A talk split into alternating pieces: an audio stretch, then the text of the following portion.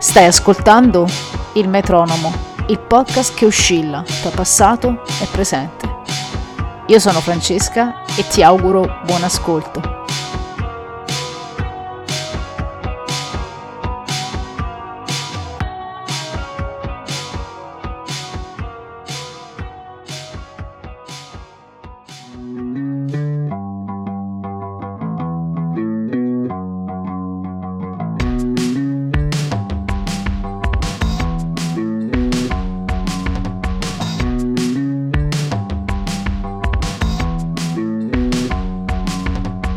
Questa volta ho provato a entrare un po' nel subconscio, o più o meno ci ho provato. Non ho gli strumenti per farlo, infatti, ma dato che da tempo me lo chiedo e ne sono coinvolta in prima persona, vorrei provare a capire per quale motivo la gente, me compresa, sia appassionata di true crime.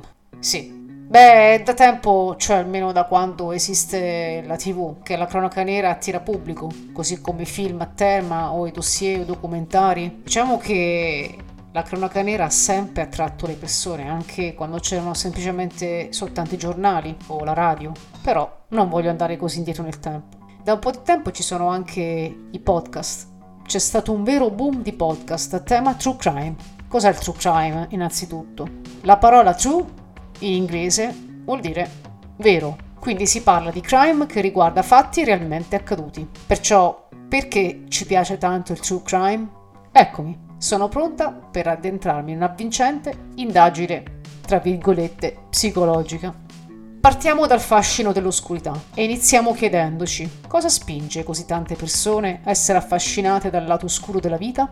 Il true crime è un fenomeno umano e tutti noi, potenzialmente, potremmo essere vittime e carnefici. Siccome quindi siamo tutti potenzialmente degli assassini, o potenzialmente potremmo essere tutti uccisi, il true crime ci offre la possibilità di esplorare misteri e crimini senza correre alcun rischio reale. Cioè, a noi non sta succedendo, e però vogliamo essere curiosi da quello che è successo ad altre persone, in un'epoca più o meno vicina o lontana, ma comunque non vicino a noi. È come una sorta di immersione nell'ignoto, una passeggiata sul lato selvaggio senza mai lasciare il comfort delle nostre case o automobili, bus, metropolitane, palestre, insomma dipende da dove ascoltiamo o vediamo il true crime. La connessione empatica è un altro fattore importante.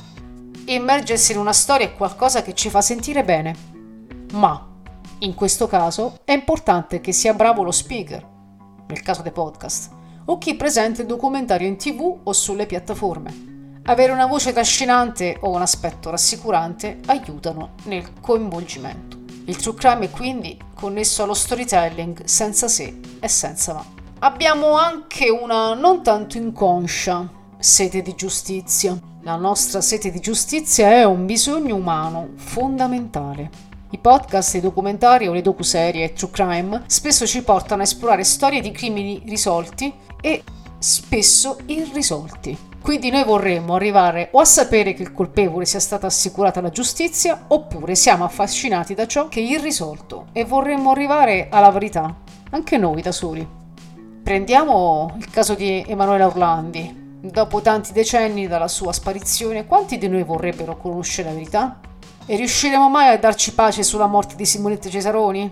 La sete di giustizia ci viene anche perché loro erano due ragazze, giovanissime e con tutta la vita davanti. Potrei fare mille esempi, ma non lo faccio per tediarvi. Ho fatto due esempi italiani perché i casi eh, nostrani sono quelli che ci appassionano di più perché sono quelli più vicini non sempre siamo appassionati, anche se un po' tra virgolette li subiamo tutti i casi che riguardano serial killer statunitensi, perché prima di tutto pensiamo, beh, la zona è lontana, beh, il paese è enorme, beh, ma là può succedere di tutto, la gente ha le armi, tutte cose che noi pensiamo siano lontane dal nostro quotidiano, però non è così una passeggiata anche seguire quelle storie lì seppur lontane. Vorremmo anche esorcizzare la paura. Ecco, l'esorcizzazione della paura è un fenomeno ricorrente sia per chi è appassionato di cinema, di fantasia horror o thriller, sia in chi ama il true crime. Abbiamo parlato di curiosità, empatia, sete di giustizia, ma c'è un altro aspetto che non possiamo ignorare, appunto l'esorcizzazione della paura. ascoltare storie di crimini, anche se spaventose, ci offre un modo sicuro per affrontare e gestire le nostre paure più profonde. Immergersi in queste narrazioni ci permette di confrontarci con il lato oscuro dell'umanità in un ambiente controllato. Come ho già detto prima, noi siamo al sicuro delle nostre case o nei luoghi che riconosciamo come sicuri e pensiamo che tutto ciò che ascoltiamo possa essere lontano da noi. Per questo ci intrattiene, ma allo stesso tempo ci fa sentire al sicuro, fa esorcizzare appunto la paura, perché visto che siamo, come ho già detto, potenziali vittime o carnefici, sempre, in qualsiasi momento e luogo, pensare a tutto questo ci può spaventare allora vogliamo seguire storie che ci sembrano impossibili. No, ma tanto noi non, non succede, eh. non è detto. In un mondo che spesso sembra caotico e imprevedibile, forse c'è un elemento catartico nel riconoscere il male e sentirsi in grado di affrontarlo attraverso le storie narrate. Siamo ormai circondati di situazioni spaventose, tra gente che dà i numeri, che fa del male, guerre, eccetera.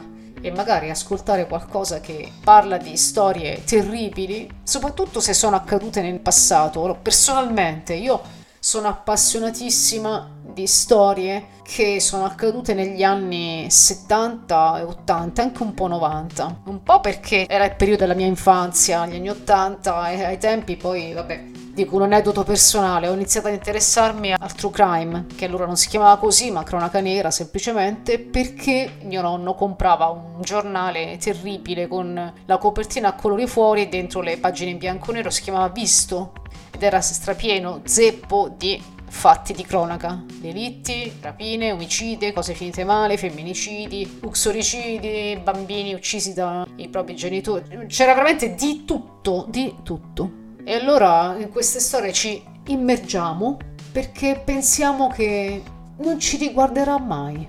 Pensiamo che tutto quello che ci fa paura possiamo metabolizzarlo ascoltando queste storie. Perciò le storie di true crime spesso ci conducono attraverso un vero viaggio emotivo, dalla suspense all'orrore, dalla compassione alla speranza di giustizia.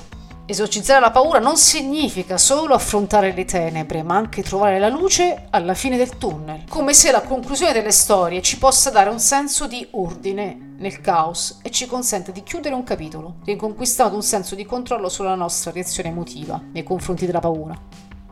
Ecco, spero che questo episodio possa avere un pochino fatto un'analisi sul perché ci immergiamo nel true crime, come questa esperienza influenzi la nostra percezione della paura. Grazie per aver ascoltato la puntata.